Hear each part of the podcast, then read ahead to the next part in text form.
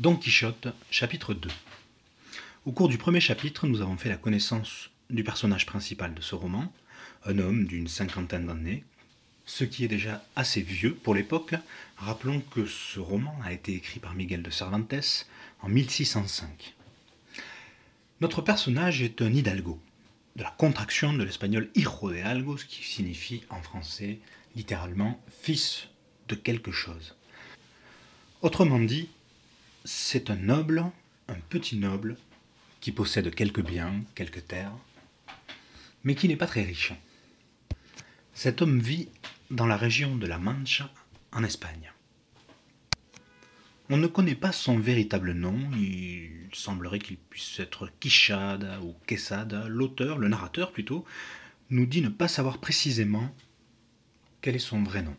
Ce que l'on sait, c'est que cet homme passe son temps à lire des romans de chevalerie, et qu'à passer son temps à les lire, il en perd la raison, et décide de devenir lui-même chevalier errant, dans une époque où l'Espagne ne compte plus de chevaliers. Il s'est ainsi rebaptisé en Don Quichotte, il a également rebaptisé son cheval en Rocinante, et il s'est trouvé dans un village voisin une dame pour devenir sa dame elle s'appelle Dulcinée du Toboso. Chapitre 2 donc, intitulé Qui traite de la première sortie de son village que fit l'ingénieux Don Quichotte. Et donc, ses préparatifs achevés, il ne voulut pas tarder plus longtemps à réaliser son projet, pressé qu'il était car il faisait faute au monde du fait de son retard. Il y avait les affronts qu'il voulait corriger, les torts à redresser, les injustices à réparer, les abus à amender et les dettes à satisfaire. Aussi, sans informer quiconque de son intention et sans être vu de personne, un matin avant le jour, qui fut un des plus chauds du mois de juillet, il s'arma de toutes ses armes, monta sur Rocinante, et son casque bricolé sur la tête, son bouclier au bras, prit sa lance, et par la porte de derrière de sa basse-cour sortit dans la campagne tout content, tout joyeux de voir avec quelle facilité il avait donné commencement à son bon désir. Mais à peine se vit-il en campagne que le bouleversa une pensée si terrible qu'elle faillit lui faire abandonner l'entreprise commencée. Car il lui vint en mémoire qu'il n'était pas armé chevalier, et qu'au terme de la loi de la chevalerie, il ne pouvait ni ne devait prendre les armes contre aucun chevalier. Et posé qu'il le fût, en tant que chevalier novice, il devait porter sur l'écu des armes blanches sans devise, jusqu'à ce que ses efforts lui en gagnent une. Ces réflexions le firent chanceler dans son dessein. Mais sa folie était plus forte que quelque raison que ce soit, et il résolut de se faire armer chevalier par le premier sur qui il tomberait, à l'imitation de beaucoup d'autres qui firent de la sorte, comme il l'avait lu dans les livres qu'il avait mis dans cet état. Quant aux armes blanches, il pensait, s'il en avait la possibilité, les nettoyer, si bien qu'elles le soient plus que l'hermine. Et ainsi il s'apaisa et poursuivit son chemin, sans en prendre d'autre que celui que voulait son cheval, croyant qu'à cela tenait le pouvoir des aventures. Allant donc son chemin, notre flambant aventurier allait se parlant à lui-même, disant Qui doutera que dans les temps à venir, lorsque la véridique histoire de mes exploits fameux viendra à la lumière, le sage qui les écrira ne mettra ceci au moment de compter cette première sortie si matinale que je fais. À peine le blond Apollon avait-il étendu sur la face de l'ample et spacieuse terre les tresses dorées de ses beaux cheveux, à peine les langues déliées des petits oiseaux coloriés avaient-elles salué en douce et méliflue harmonie l'aurore aux doigts de rose, laquelle, quittant la molle couche de son jaloux mari, se montrait aux mortels par les portes et balcons du manchego horizon. Que le fameux Don Quichotte de la Manche, laissant les plumes oisives, monta sur son fameux cheval Rocinante et se mit à cheminer par l'antique et célèbre plaine de Montiel. C'était vrai, il cheminait par là. Il continua en ces termes. Heureux temps et siècle heureux, celui où viendront à la lumière mes fameux exploits, dignes de se graver dans le bronze, de se sculpter dans le marbre et de se peindre sur bois pour la mémoire du futur.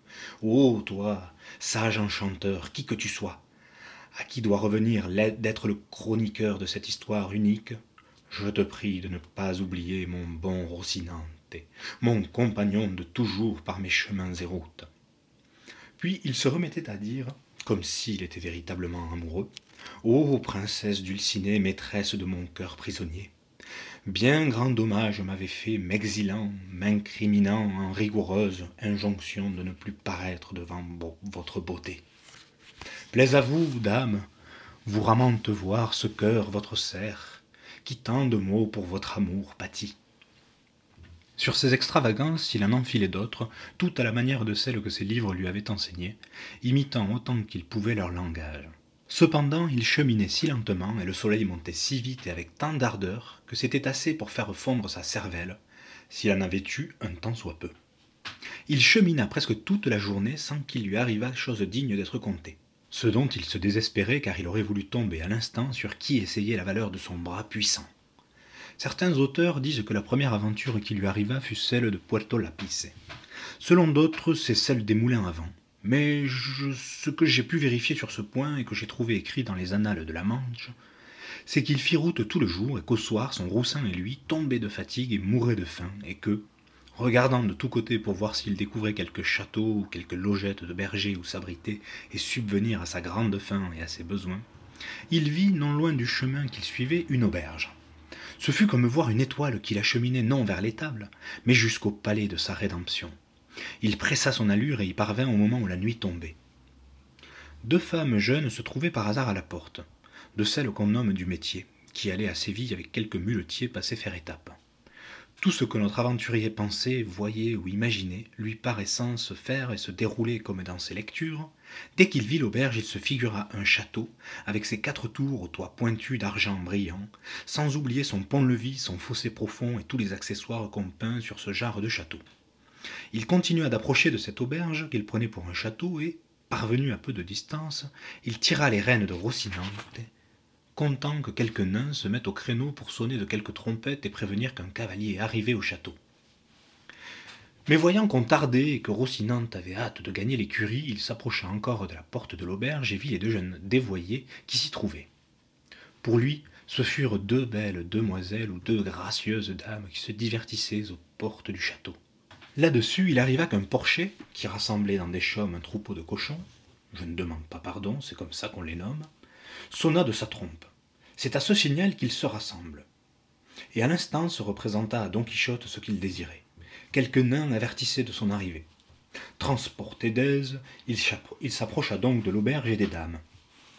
Elles, voyant venir un homme de cette allure, armé avec lance et écu, allaient rentrer dans l'auberge tout effrayés, mais Don Quichotte comprit à leur fuite leur peur, et haussant la visière de carton, montrant son visage sec et poussiéreux, il leur dit de bonne grâce et d'une voix calme. Ne fuyez, grâce vôtre, ni ne craignez offense, si vrai qu'à l'ordre de chevalerie que professe ne revient ni ne sied en faire à quiconque, que non pas à si haute damoiselle comme vos personnes démontrent.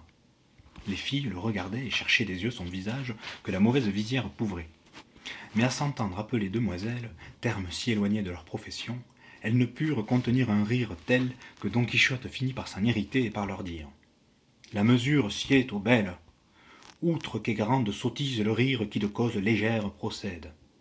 Mais cela ne soit dit pour vous peiner ni montrer disposition mauvaise, car la mienne n'est autre que de vous servir.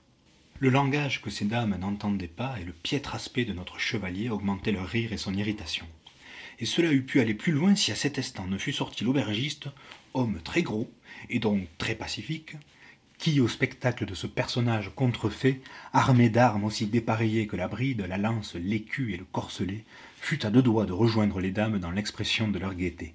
Finalement, craignant l'œuvre conjuguée de tout cet équipement guerrier, il choisit de parler poliment et lui dit donc Si vous cherchez un hébergement, monsieur le chevalier, à part le lit, parce qu'il n'y en a pas un seul dans cette auberge, tout le reste s'y trouvera en abondance.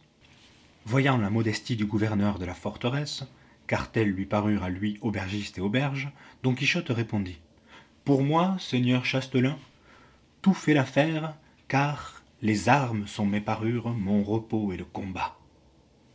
L'hôte pensa qu'il l'avait appelé Chastelin parce qu'il l'avait pris pour un franc castillan, quoiqu'il fût andalou, et de ceux de la plage de San Lucar, pas moins voleur que Cacus, pas moins roublard qu'un étudiant ou qu'un page, et il lui répondit donc Et donc pour vous, le lit sera pierre dure, le repos ne dormir pas.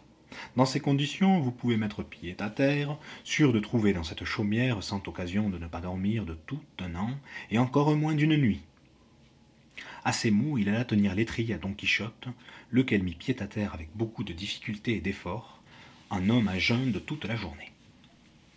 Il dit aussitôt à l'hôte de prendre bien soin de son cheval, car c'était la meilleure créature qui mange à pain au monde.